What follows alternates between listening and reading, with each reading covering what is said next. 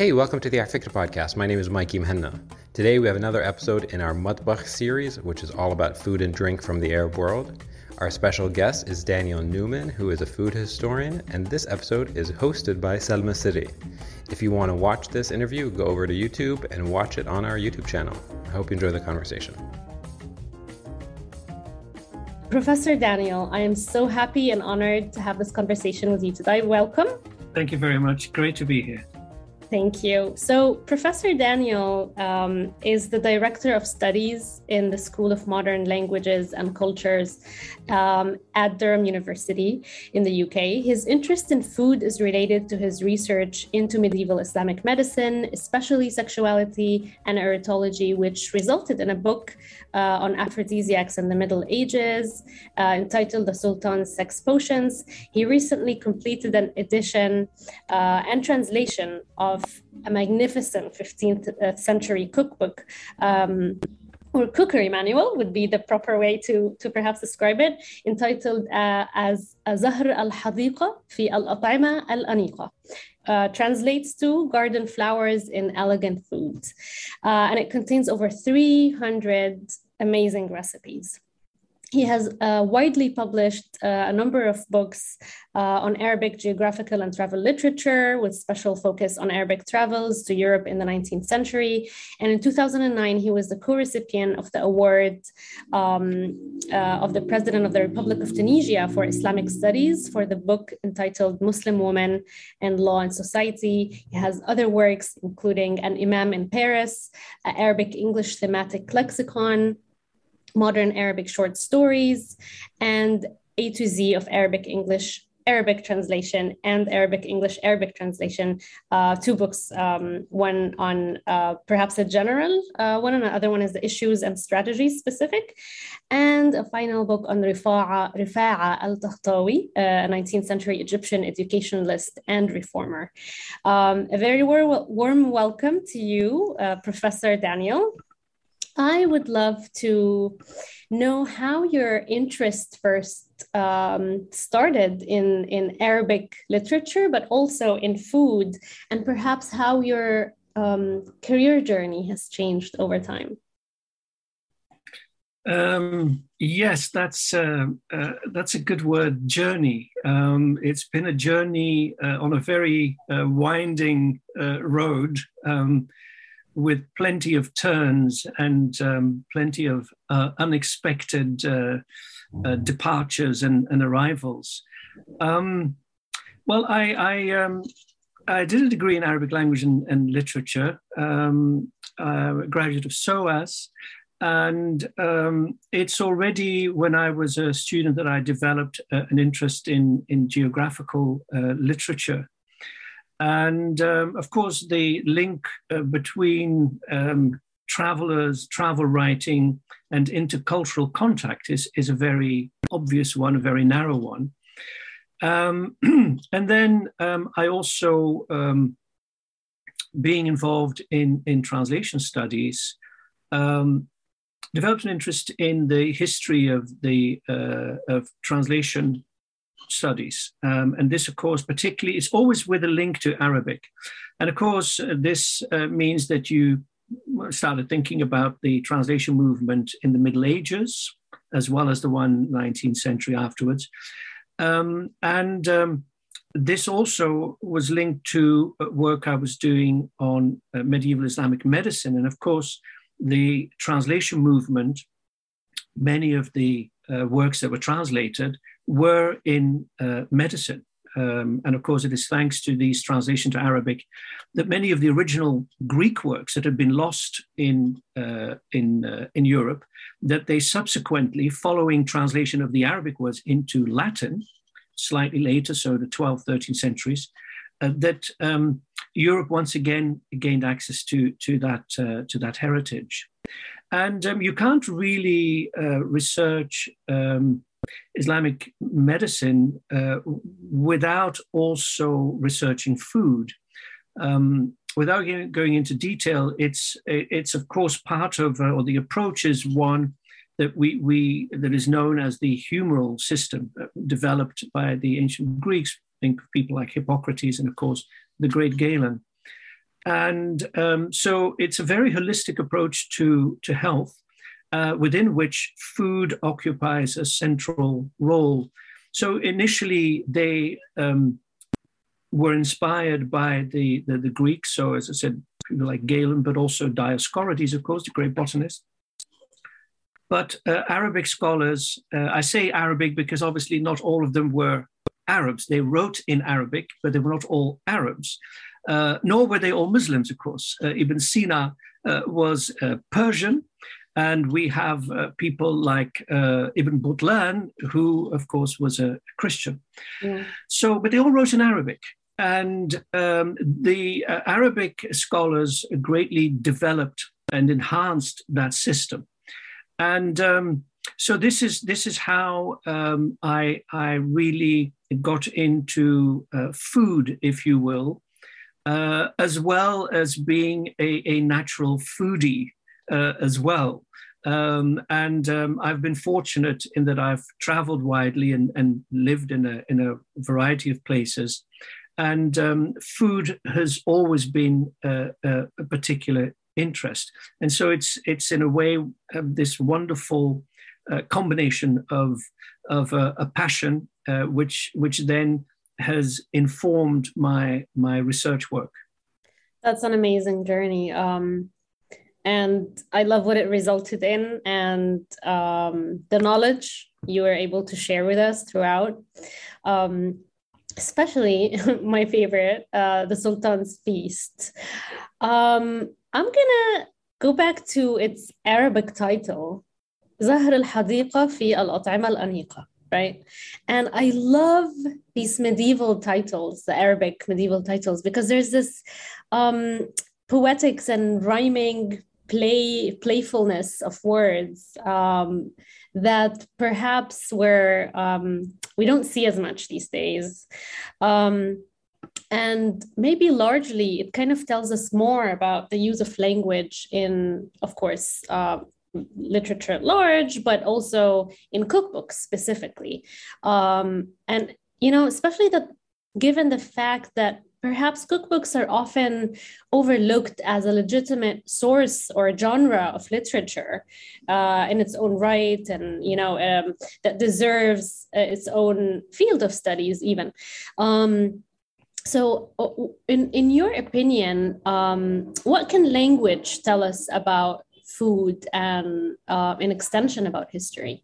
Um, a great deal. Um, and um, if we, we go to the, um, the, the, the, title again, uh, of course, this is a, a, a, very classical Arabic device, you know, tajanus, uh, this this play on on sound, uh, which we have. I mean, a, any kind of medieval Arabic work has these wonderful titles, which in and of themselves often don't really mean that much, but it's it's all about the sound and it's about, I guess, a, a mood that's that's being created. Um, and in the cookery books, we have a, an interesting an interesting split actually. We have cookery books that that have these elegant titles. Uh, so aniq, um, like the, uh, uh, the the Sultan's Feast um, or الوصلة إلى الحبيب في وصف الطيبات والطيب uh, but then others um, have a much more prosaic, a much more uh, down to earth title, and simply, you know, Book of Cookery, Tibaha, or Kitab al um, and so I think this already gives us a little indication as to the type of literature that we're, we're dealing with. And so it's by no means a homogenous uh, genre. Um, if we look at what is considered to be the oldest, or, although the manuscript, the oldest manuscript doesn't go back as far, the oldest uh, has been placed in the 10th century. Uh, that work really um, is the odd one out in, in the collection, in that it's a cookery book, but um, much more it uh, contains poetry. In short, it's, it's part of this uh, genre in Arabic literature, which is very difficult to circumscribe, which is, of course, adab. And the word adab in Arabic today, of course, simply means literature. Uh, it can also mean, of course, morals. You know, think of uh, qism al adab. You know, the uh, in Egypt, for instance. Um, but it, it, really refers to what we can call etiquette as well. Mm-hmm. Um, etiquette, but etiquette with a moral or moralistic uh, dimension. And so, works of adab are essentially the works of what a, a sophisticated gentleman would have to know. And so this should be viewed as uh, in, in civilized company. And so uh, nice stories, good food, good drink. And this genre is clearly visible in, in that first book by a man called El Warraq, the bookseller. And then we have other uh, books where, as I say, it's simply cookery book, um, which no longer have such pretensions, if, if one can use that word. And so there is a, a development also in the genre in terms of um, the intended readership, because of course, uh, many of the cookery books would also have been used in, in the kitchens. Uh, they, they were not intended uh, to, to be read uh, of an evening. Although the, the book by El Warraq definitely can also be enjoyed in that sense because of its literary dimension. Uh, the other thing that's striking in terms of uh, language, and which tells us a little bit about the development of the genre, is that in that very same uh, work, there is a considerable medical dimension. Um, now, this medical information was by no means original. This was taken by from the great works of um, of uh, medicine by people like Ibn Sina, uh, Razi, uh, uh, people of that kind, uh, Sabur ibn Sahal, and, and, and so on. So, from medical and pharmacological literature. But nevertheless, it to me reveals very clearly the origins, or one of the two origins of the genre, which is that it grew out of pharmacological literature. And we have actually a number of early pharmacological works that also contain a number of recipes, most famously the work by Ibn Jazla, on whom I've been working for quite a number of years, mm-hmm. uh, whose work contains over 200 culinary recipes, in addition to all of the other uh, entries that one would expect in what is, after all, a pharmacological encyclopedia. Mm. So, language in that sense is important. Now, going back to my earlier point about the development in the titles, what is interesting is that we have the Sultan's Feast, we're now in the 15th century. So we're now, if you like, half a millennium uh, after the uh, first uh, the first book by El Warraq. And in fact, of course, many others are known by their titles only. Um, probably they were already being produced earlier, and there's even a wide variety of people that are involved in the writing, which also says something about the importance of food, which then goes back to my point about the connection between food, medicine, general health. So food as a as part of a of a, of a therapy, so therapeutic uh, uses. Uh, in the 15th century, we have this very uh, literary title, and I think there's two ways in which to interpret that. Either we can say that this is the author um, trying to make sure that it's clear that he's writing a serious book, it's a work of literature, or perhaps uh, he is very conscious of the fact that he's part of a tradition. And the traditional element is a very significant one. I think there's a strong case to be made because when it comes to authorship, we're often in a bit of a quandary with the cookery manuals. Mm. Um, it's very dangerous to my mind to talk in terms of authors, and perhaps the word compiler is much more accurate. In the case of uh, the Sultan's Feast, for instance, there's a large number of, of, recipes that can be found in an earlier Egyptian manual, Kanz al-Fawaid, in addition to recipes that one can find in uh, uh, El al-Habib, uh, hmm. as well as uh, in um, uh, Ibn Jazla's work, um, and of course also recipes um, that are not found in any other source. Right. So I think what we uh, are looking at is um, at one point a kind of common pool of recipes that varied and to which people added recipes, uh, with other recipes, of course, falling by the wayside as time went on. And time goes on and palates change. And so certain recipes are no longer um, as popular as they used to be, or they are retained but in a slightly different format mm-hmm. uh, or with different ingredients. And so there's there's a lot going on that we can we can talk about in terms of the language that's that's used. The language, of course, also is important in terms of tracing the origins of dishes. And mm-hmm. so, uh, just a few examples. Uh, there was a very, very significant Persian strand in early uh, uh, Arab cooking. Uh, this, of course, came from the Sassanid uh, Empire, which had a very elaborate courtly culture. And so many of the dishes in El Warraq's work, for instance, uh, have Persian names. They're Persian words, uh, particularly all these things like uh, sigbaj and, and so on and so forth. Um, and uh, even the, the names sometimes of, of fruit, uh, zirishk for, for barberries. Um, and so we also find that as time goes on, that earlier substrate also changes. So the terminology uh, changes. Uh, the language, of course, also tells us other things. For instance, um, Egypt uh, is uh, clearly responsible for kunafa. Uh, because kunafa can already be found in Coptic and probably uh, goes back uh, much further than that to ancient Egypt. We'd have to ask our friend and colleague Dr. Menna about that uh, to have confirmation. Uh, and of course, kak. Kak is also a, an Egyptian invention, and of course was already used in, in Coptic to refer to a, a baked uh, loaf or, or, or, a cake. Um, and then, of course, there's the other side of the Mediterranean. There's ancient Greece and Rome. And then we have uh, things like, for instance, uh, murri.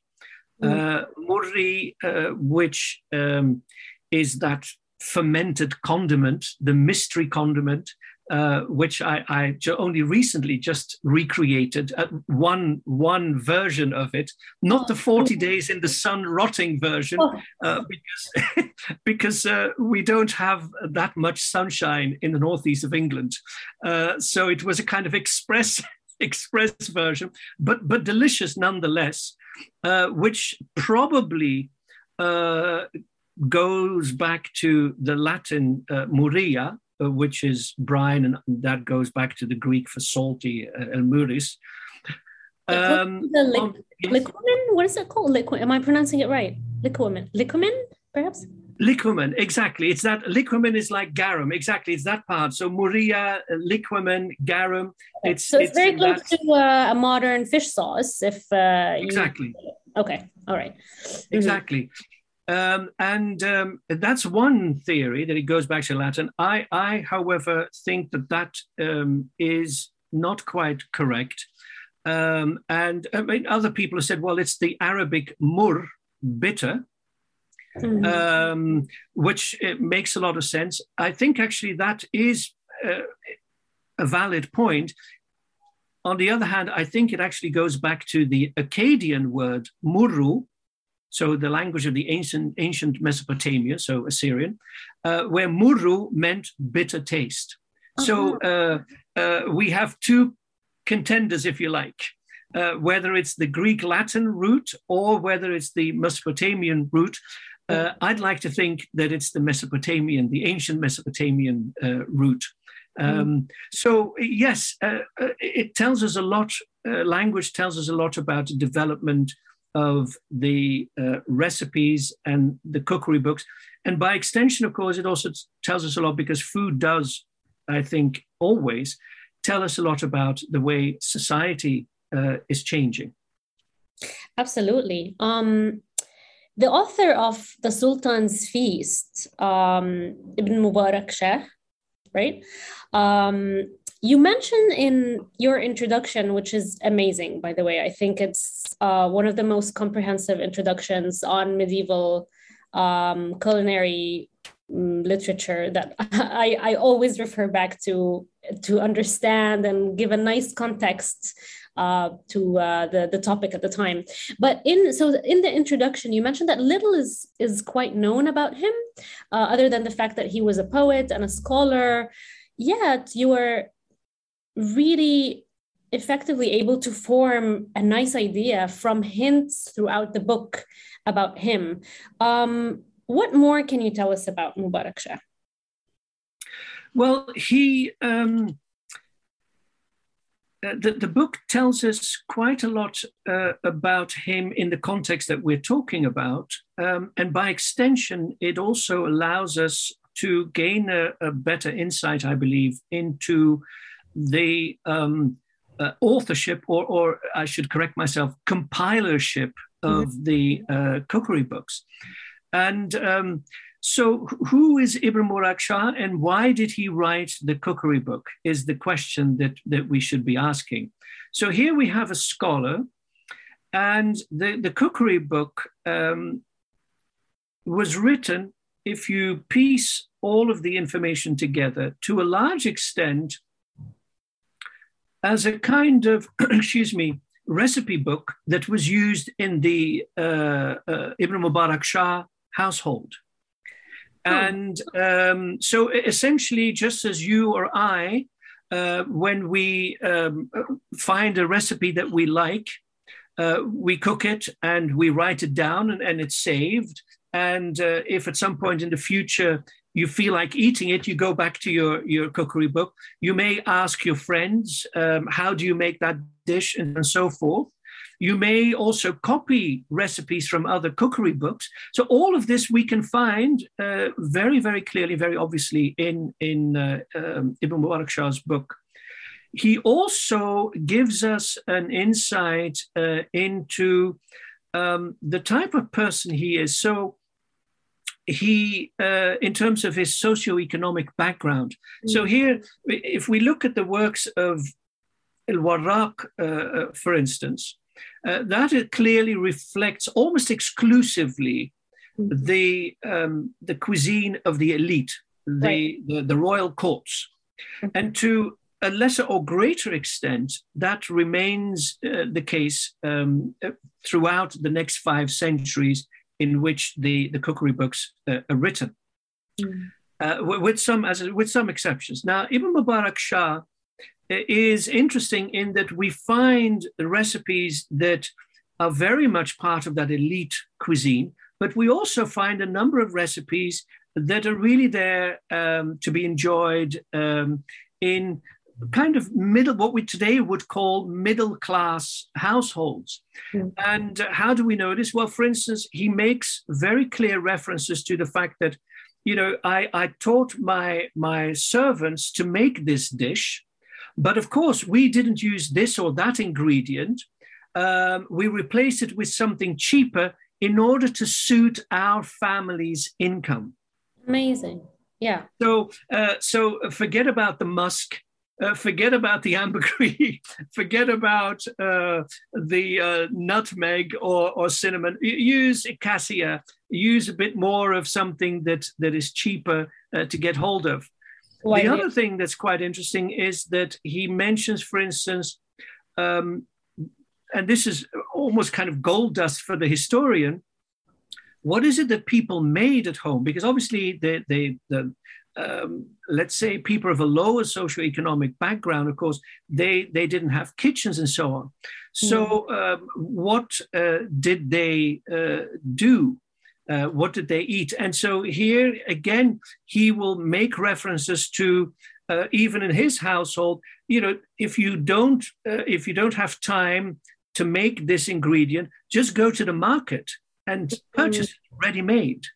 So that's another that's another very interesting indication and clue as to how things uh, would would work. So his book is this wonderful combination of high and um, um, uh, medium brow uh, cuisine, if we can call it that. Mm. And so, in mm. that sense, it's it's very significant The third element that comes out of the book, where he gives some very interesting information, both implicit and explicit, is the, the change that was taking place as a result of Turkish influence. And of course, he's writing at a time when soon, in fact, uh, less than 50 years after his death, of course, the, the Egypt becomes part of the Ottoman Empire. At the time, it's still the Mamluk. And so he mentions, for instance, a number of uh, Turkish dishes. And he even, in uh, one, on one occasion, he lists a variant of a particular recipe. And he says, if you're making it for a Turk, make sure to use some garlic steeped in olive oil. Wow. So this tells us what this tells us that there were enough of them about uh, in order for the author to be aware of these culinary differences. But of course, it also tells us that there was already intercultural contact between the communities. And of course, that is what food is all about. Uh, you can't go to war when you're eating, and war stops when one eats. Um, uh, arguments stop. Arguments with friends, with loved ones, they stop when we sit down to eat. And so it's that kind of intercultural contact that is also very evident, I think, in, in the cookery books. And then the final strand in that intercultural contact, of course, is the, the various ingredients from all over uh, the known world. And so it's clear that there was a lot of contact. Um, you know, whether it's it's uh, pears from this country, whether it's quince from Syria, or whether it's cheese from where, or or of course uh, the uh, in terms of recipes, um, one of the dishes in in the Sultan's feast, of course, is couscous. Couscous, uh, which by then had traveled from the west to uh, the east and became very popular because at one point um, when the Turkish uh, traveler uh, Evliya Çelebi uh, visits Egypt, he actually talks about couscous being a, a very popular dish uh, amongst the Egyptians. Mm. So it's it's this kind of movement, these intercultural movements, that make it such a um, a passionate and and endlessly interesting topic. That's really interesting. Absolutely. I mean, I, I had a question specific to how the book um, or the manuscript perhaps uh, tells us about the cuisine in ways that, that make it different or perhaps similar from other uh, or previous medieval cookbooks from the time from the region. But you mentioned the turkish influence for instance that makes it very specific to the time and very specific to the region or to, to egypt it's it's locale. Um, what about in the mamluks time? I mean mamluks originated from um, the Caucasus, you'd say uh, places like Armenia, modern day modern day Armenia, or modern day uh, Georgia, Circassians as well, where I, I assume made up um, a lot of the uh, the Mamluks uh, population in the army, in the Mamluks army. So, what would you say? Any traces or influences of of such um, uh, ethnicities uh, that you might have noticed in the book? Um, well, there's there's the uh, the recipes I, I, I mentioned. Um, one of them being, for instance, yogurt, uh, you know, yogurt, uh, um, which already can be found in in Kanz al-Fawaid, uh, which um, dates from the late 13th or 14th uh, century. Um, however, when it comes to specific areas like the ones you're talking about, so Circassian food and so on, I think that's much more difficult to, to pinpoint. Um, and of course, we don't really know when exactly um, these uh, dishes entered, but there's others, for instance, that generally one can talk about a Turkic influence. And there's things like tutmaj, uh, mm. which is a, a, kind of a pasta uh, call it kind of a tagliatelle avant, avant la lettre, if, if, if you will. But any, any more precise than that, I think is difficult because obviously we, we should be very careful not to apply current geopolitical constellations to, to the past. because yeah. we're, exactly, we're talking about areas or, or states, nation states in many cases today, which yeah. cannot necessarily be extrapolated towards towards a situation in the Middle Ages. And of course, you know, the the uh, when it comes to uh, Ottoman cuisine, Ottoman cuisine itself um, initially was very influenced by um, uh, Arab cuisine. Mm. Um, and the very first, the oldest Ottoman cookery book, of course, was based on um, an Arabic book by a man called El Baghdadi, uh, the only one to have survived in an autograph, so written by the man himself from the 13th century, uh, to which uh, the Ottoman author also added other recipes. Um, but then, of course, we enter another phase of the story and mm-hmm. it's one where, um, of course, as you know, after the 15th century, we then have no cookery books anymore until the 19th century. And then, of course, Arab cuisine uh, becomes a, a different uh, animal altogether. Um, that's a, a, page from um, the anonymous Andalusian uh, cookery book, 13th century as well. 13th century. That's amazing. Yeah, I mean, I was supposed to flip through the presentation slides early, a, a little early, earlier uh, than now, but uh, I've been taken by a conversation, and this is from uh, Zahr is, right? Exactly. This is the uh, uh, cover of um, Zahr al-Hadiqa في العاطمة الأنيقة. Um, and this is the only known uh, manuscript copy uh, that's the that's the other thing. There there are some um, works that uh, were real bestsellers, and of which there are a number of manuscripts. And Musal al Habib, for instance, is a good example. Mm-hmm. Um, and in terms of the uh, now, I'm going back to a question you you raised earlier, a very interesting one, in terms of the appreciation or the literary appreciation or lack thereof of cookery books. Now, generally, this was the case, but then we have, for instance, that same El Baghdadi, whom I've mentioned. In the British Library, there's a wonderful copy, gold embossed, that was made for the Ottoman Sultan. Oh, and so clearly it was considered important enough uh, for the for it to be given to the sultan and of course that copy would not have been used in the palace kitchens one one would imagine wow yeah, for sure. Not not in a not you wouldn't have a, a golden gilded book on on a on a humble kitchen counter. no.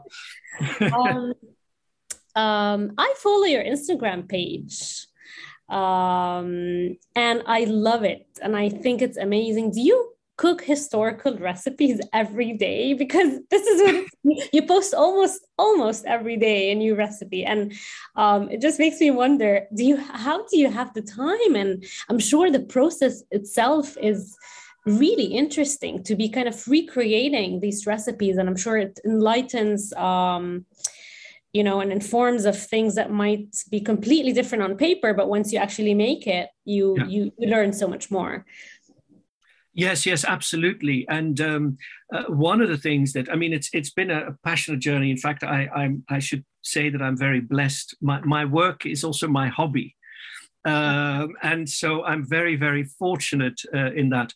And and originally the um, the recreations uh, started as uh, indeed as a as a hobby.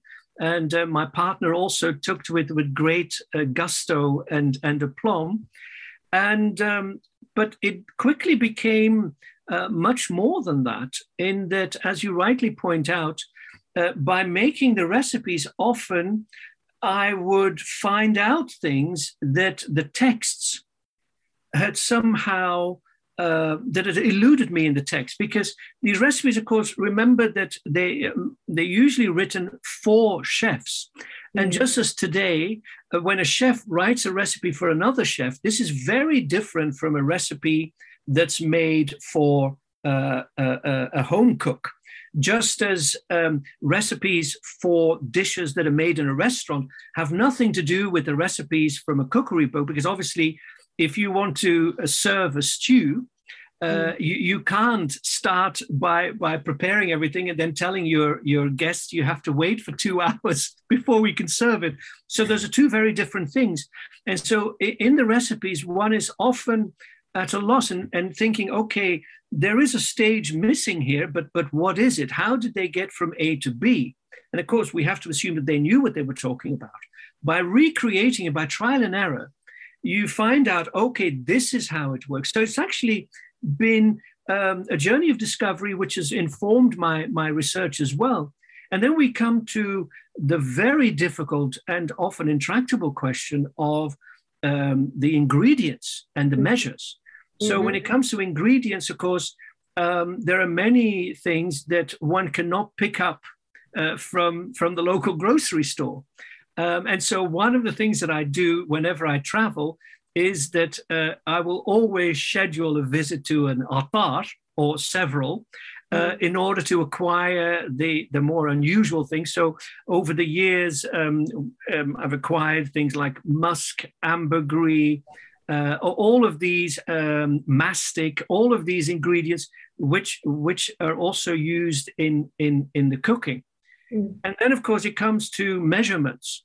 You know, they again from one chef to another, he will say, "Add salt now." Now the chef knows it's a pinch, it's a handful, or be generous in the beginning you you have to really kind of measure out and sometimes it, the result is perhaps not as palatable as it should have been but of course as the as you become more experienced and now i can say with confidence that um, i can easily detect almost exactly what they would have enjoyed in a particular dish and it's almost by taste now that one can tell okay they would really have enjoyed this or this actually would have tasted differently.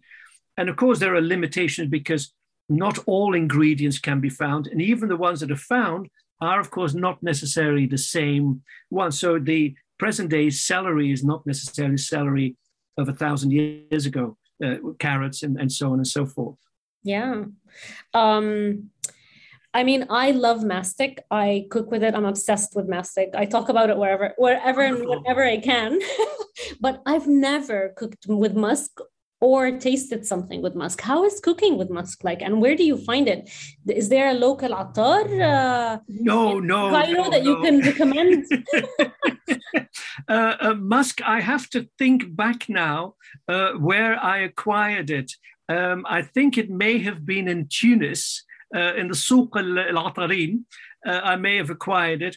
Uh, the internet is actually also quite useful in that. Um, so, for instance, um, talking about even more ex- exotic ingredients like the, the myrobalans, the amlaj, amlaj, balilaj, halilaj, things of that nature.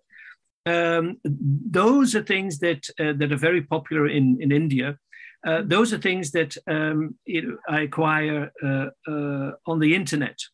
Um, but so musk, of course, isn't used very often, and it really is there to to uh, perfume the dish, if you like. Mm. Um, mastic, I have to say, I'm quite surprised that you use a lot because one of the things that I have a problem with the bitterness? The use yes. It's so powerful because you only use uh, literally a pinch yeah. but it's it's so bitter that i find it very difficult to to uh, disguise it. One of the other things that used to bother me in the first recreations was the vinegar. So almost every recipe you need vinegar. And after a while i really couldn't stand the vinegariness anymore mm. but then of course you start to think well hang on uh, we're using present day vinegar, but in fact, they had many different types of vinegar. And so hmm. recently, we made homemade vinegar. Oh, no way. And grape vinegar, which is absolutely fantastic. And lo and behold, uh, we remade the sikbaj, which is a vinegar stew from the Persian sik vinegar barge stew. So mm. extremely vinegary and uh, I made it with the, the homemade vinegar, also a recipe from, of course, the Middle Ages. And lo and behold, the taste was not at all uh, as vinegary as the other one. So here, once again, when a chef says vinegar, sometimes they do specify wine vinegar, but often uh, they would have used this is the only way to explain the different types of vinegar as recipes. They mm-hmm. would have used specific vinegars for specific recipes. It makes perfect sense. Just as today we use balsamic vinegar uh, in salads, but we wouldn't use it in, to fry. Um, oh, so it's all of these things. So, in answer to your question, well, yes, uh, uh, we make a lot of recipes. Uh, and of course, the Instagram is only part of it because I also have the blog where I also every week have at least one or two uh, uh, entries um, where I also get a chance to give a, a little bit more background. Um, so there's the recipes, but then there's also um, a series of uh, what I call spotlight, where I discuss um, ingredients, where I discuss uh, kitchen hacks, uh, you know, what, what would the cooks have, have done, um, or cooking methods, uh, for instance, the types of ovens they would have used for which dishes and so on. So yes, it's um, it's a lot of work. It's a lot of work. It takes up a, a lot of time, but it, but it's a, a commitment. That's really really inspiring. I mean, I do have my own Instagram page, Sufra Kitchen, and I try as much. Yes, I love it. Share. Thank you to share um, what I encounter in my research on food history. Um, but yeah, like cooking almost every week is extremely difficult. I can only imagine how it's like with you chairing a department, working on a book, and and managing a blog and doing your own research as well. So this is amazing. Um, and on mastic, by the way, I usually first of all the bitterness definitely it has to a little goes a long way with mastic yeah. And i use it with rice dishes. It's something that my grandmother and my mother and yes. a lot of um, egyptians do it with mastic rice absolutely. uh, and things that are milky and sweet. Yeah. Um, some halabiya like rice pudding? Yes absolutely a rice pudding. Good rice pudding has a nice you know rice a good amount of um, uh, rose water and mastic and that's like heaven for me really. Um, i want to go back to the one point about health um, and the link to medicinal knowledge. And it seems like it was such an important thing. I mean almost you know in, in a lot of these recipes uh, i want to say almost all of them uh, you'd correct me if i'm wrong. There is references to um, its medicinal uses, its uh, balancing properties to, you know, the um, humoral, uh, linking back to the humoral theory. Um, do you think that was the case for the normal average Egyptian in the 15th century? Were they that health conscious, or is it is it perhaps a case of um, cookbooks being um, expectations rather than what was um, you know reality at the time were, were, were they things that people just you know thought of as ideal and they they uh, looked up or uh, you know thought that perhaps I'll, I'll write it in hopes that people would follow it. Or was that perhaps a more reflection of how things were like? I, I to to some extent because the, the picture is a little bit more um, complicated i think. Um, the the uh, amount of, of uh, medical information varies considerably. There are some um, works uh, that have none whatsoever. There are those that have a very high content and where there's even separate. Uh, Warraq is a good example where there's uh, chapters devoted to the um, medicinal uh, properties of mm-hmm. ingredients and, and so on and so forth. The mm-hmm. Sultan's Feast is somewhere in between. Mm-hmm. Um, that's one thing. And the other is that the cookery books, uh, those that have medical information, so the, the medical information comes in a, in a couple of guises. The first is, as you pointed out, so there's a dish or an ingredient that says okay this is good for you know in in in cold climates or this is good for whatever but there's also a category of um, uh, recipes that are clearly only medicinal. Mm. Uh, but that's not to say that they weren't also enjoyed for their own sake. And one of the things that is um, very significant in medieval Islamic medicine And uh, if we take the, the, we always have to go back to the greats, Razi, Ibn Sina, um, the importance of good taste and medicine. So it has to taste nice as well.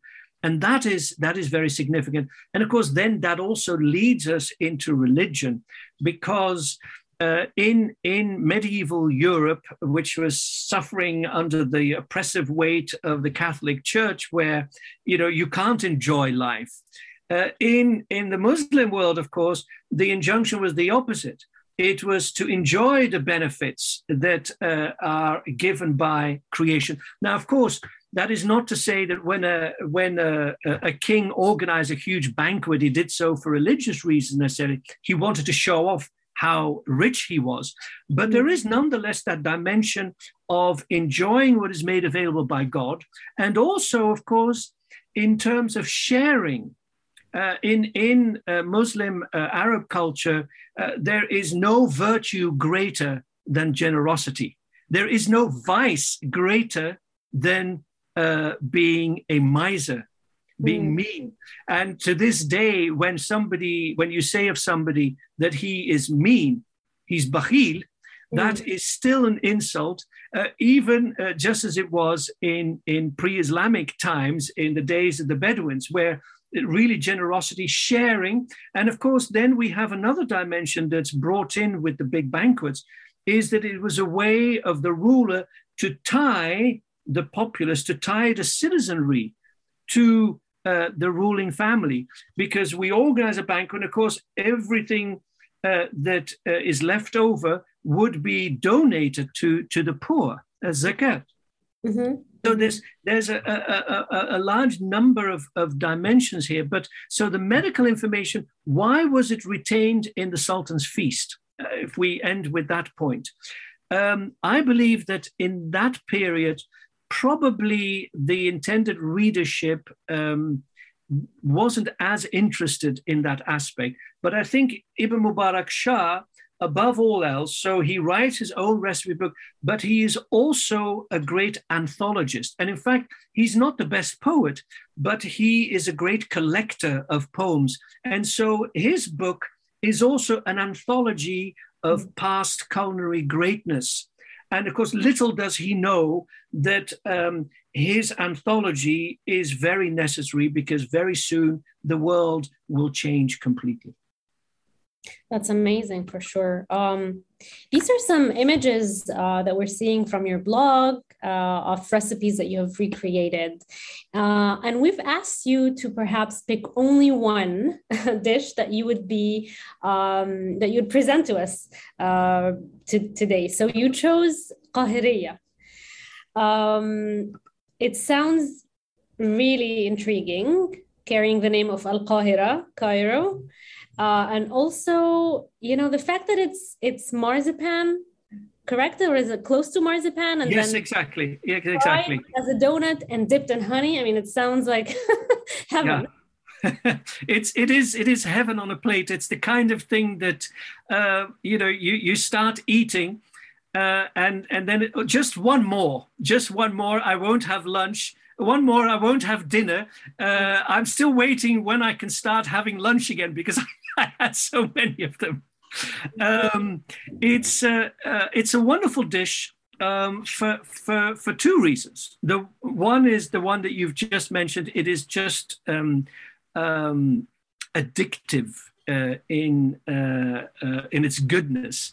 Um, and so you're right. So it's essentially it's almonds and uh, sugar and and flour, um, and then of course it's kind of uh, kneaded into into a dough. Mm. And uh, then you have a, a batter, and uh, of course they, they they're dipped in in the batter. There's also dipping in honey and syrup and and all those other good things, um, and then deep fried uh, before sprinkling on, uh, you know, uh, pistachio.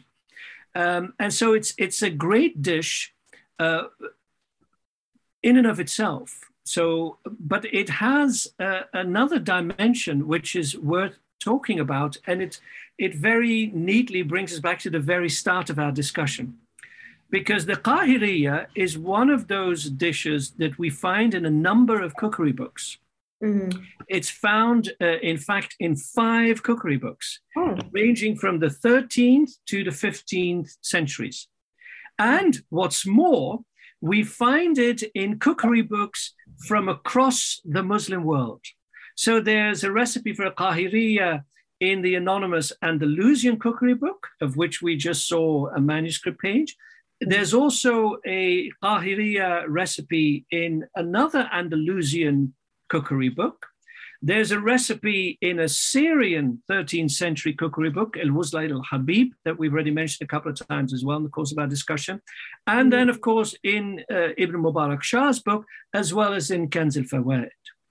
So, what is interesting here, and you know, you might imagine, well, you know, when it comes to something like this, surely they're more or less the same. Well, if you look closely at the, the recipes, you find out some very interesting things. And the most interesting thing is that none of the recipes have all of the same ingredients. Wow. There's only two ingredients that you find in all of these uh, recipes in the various cookery books that's sugar. And that's flour. That's wonderful. Some cookery books use pistachios and no almonds. Uh, mm-hmm. Some use uh, rose water is another one. Yeah. Rose water, they also, all of them have rose water. Uh, a few have musk as well. But then you have some that have pepper, for instance, pepper, uh, galangal, uh, walnuts mm. that are hmm. put in the recipe of, of the qahiriya. Perhaps regional regional variations. yes, exactly. Regional and chronological. Yeah, sure. Uh, you know, so so it's very interesting to use that as a kind of test case for how how the cuisine traveled, which is, of course, what is most interesting to, to the food historian, how to travel, how they change. And of course, uh, this uh, uh, sweet is one that most people living in the Middle East would know without knowing it. You can imagine what it tastes like without even making it, because there are a number of sweets, of course, that are quite similar uh, and the use of, of uh, julab, the use of honey, the deep frying, the drenching in syrup, all these wonderful things that, of course, our doctors don't want us to eat in order to protect us from the big bad cholesterol. Uh, but every now and again, uh, when in moderation, remember that is another basic principle of uh, uh, Islamic medicine. It, it should be tasty, but it should always be eaten in moderation yeah moderation and balance i suppose like balance, balance all exactly. the the humors and the the hot and the cold and the dry and the and the wet um yeah something we should definitely wisdom in that. I think we, we we've been overlooking that for some centuries. Uh it's good to get um a, a refreshed idea with it. Um uh, jumping to a quick q and a what are you reading or watching right now? Um, related food. yeah, uh, what am I reading? Um, I'm reading a fantastic book um, that I'm writing a review on, and it's a book um, uh, called A Physician on the Nile, and it's the travelogue by a man called Abdul Latif al Baghdadi. Uh, who um, was in Egypt in the late 12th, uh, early 13th century. Um, so he met Salah ad-Din, oh, wow. and he wrote a, a, book about Egypt. Um, it was going to be a big book on the history of Egypt and so on. And it's a wonderful book because, um, well, he's quite the character. He's a physician, philosopher, one of these medieval polymaths. He does everything. Mm. Um, and he makes this very uh, wonderful uh, uh, writes this wonderful description of Egypt. And so it's a treasure trove of information about Egyptian life and, of course, also food. He discusses the things that the Egyptians eat, the, the special dishes are found in, in Egypt. Uh, and a, a, funny fact about him and his interest in food uh, is the fact that he was born in Baghdad, wait for it, in Darb el Faludaj, Now, oh. if that doesn't predestine you to be a lover of food, I don't know what does. Absolutely. Amazing. A physician by the Nile, you said? A, a physician on the Nile. So um, it's a it's a, a new a new edition and uh, translation of, of the book.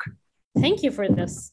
Um, I would assume that you would like to shadow him for a day then, answering the next question. Um, well, to be honest and to be somewhat cowardly, uh, I'd have to say no. Uh, because he's writing in a in a very very gruesome period in Egyptian history, because at the beginning of the 13th century, 1200 1202, uh, there is a, a terrible famine and so um, I don't think I'd want to be in that position. Incidentally, the man is also famous because he made two uh, discoveries about human anatomy that, um, in fact, predate uh, the discoveries in Western Europe. So even from that perspective, it's it's an interesting and very important book. Well, I, I'd say if you if I can take anybody, it would have to be the king of poets, Abu Nuwas, because I think he would be a blast to hang out with for a day. And don't forget, I would be able, because that's part of the deal, I hope, is that when I hang out with him, I'll be able to meet all these other wonderful people, all these scholars that were alive uh, at that time. So I think um, it would be a day that I, I, I or anybody else wouldn't forget, I think. Yeah, that would be one hell of a gang to hang with. For sure. Um, all right. And other than Qahiriya, what would be your midnight guilty pleasure? Um, I try not to eat late uh, in the evening for health uh, reasons, uh, but um, I, I do enjoy chips uh, for, for, or fries, as uh, depending on uh, which part of the world you're from. So uh, I, I, guess uh, chips um, would be kind of a, a, guilty pleasure in that sense. Chips are not crisps, right? Exactly. Okay. Uh, and then, what dish reminds you most of home? oh, that would be. What is home? What, what is home to you? Is it Durham? Yes, uh, Durham, but uh, uh, home now would be, I guess, um, um, a Korean barbecue because we eat a lot of Korean food as well. Mm-hmm. I apologize for some of the noise. My neighbors are doing construction in the house, so if if that is um, a little noisy, I apologize for that. Um, all right. Well, I wish that we had some time for doing a quick um, audience Q and A. Um, but I do um, see that we ran out of time. It's been an amazing conversation. There are some really valuable comments that um, I've been quickly going through uh, in the comments from Charles, um, commenting on uh, perhaps a theory of the etymology of mur and uh, Tutmaj, um, linking to present day Kazakh, um, and yes, as well, linking to Aspic, which is really interesting. Uh, thank you for that. And um, I'm just going through quickly. Miranda seems to have forgotten the health benefits of ingredients like um, saffron and cumin in today's time. Um, just a quick one We'll take uh, this uh, only question. Can you identify, Daniel, a point in history where these ingredients moved into the culinary world, leaving behind their medicinal qualities? Now we add them uh, because the recipe says says so, rather than knowing why. If you can briefly answer that.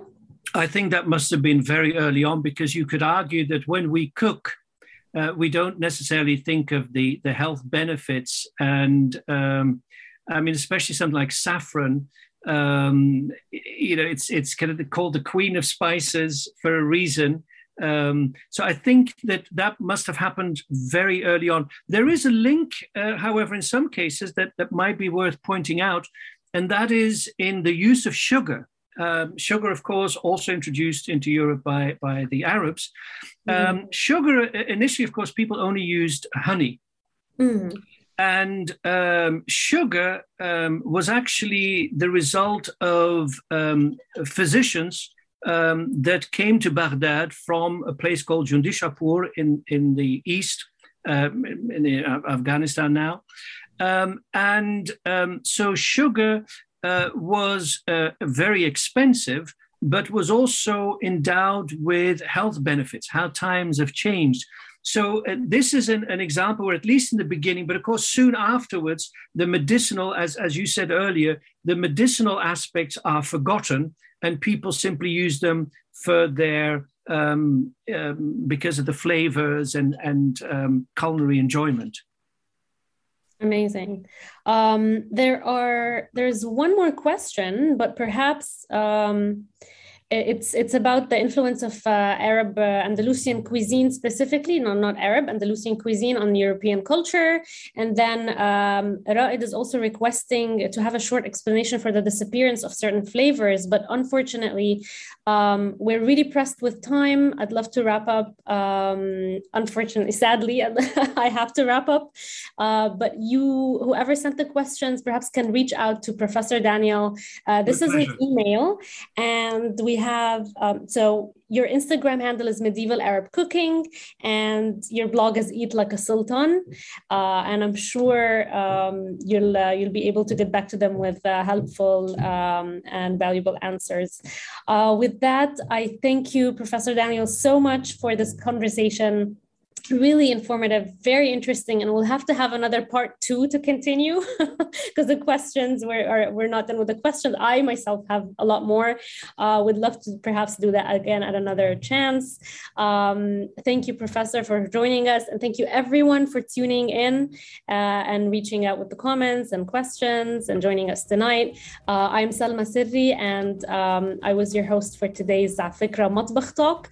Uh, to give us feedback, uh, you can uh, head to to our, our website. And uh, as always, any contributions are um, uh, really appreciated. Thank you very much, and good evening, good morning, good night, wherever you are. Thank you so much, uh, Salma. It was wonderful. Thank you. Hey, I hope you enjoyed that episode. If you'd like to learn more about what we do, go to afikra.com where you can learn about our Zoom events, our live events in 30 different chapters around the world, our social media presence, and our podcast and YouTube stuff. You should know that everything we do is all towards a mission of converting passive interest in the histories and cultures of the Arab world into an active intellectual curiosity. By listening to this, you're a part of that movement, so thank you for being here. If you'd like to support our work, go to afikra.com slash support and join the hundreds of people around the world who make this work possible. Thanks.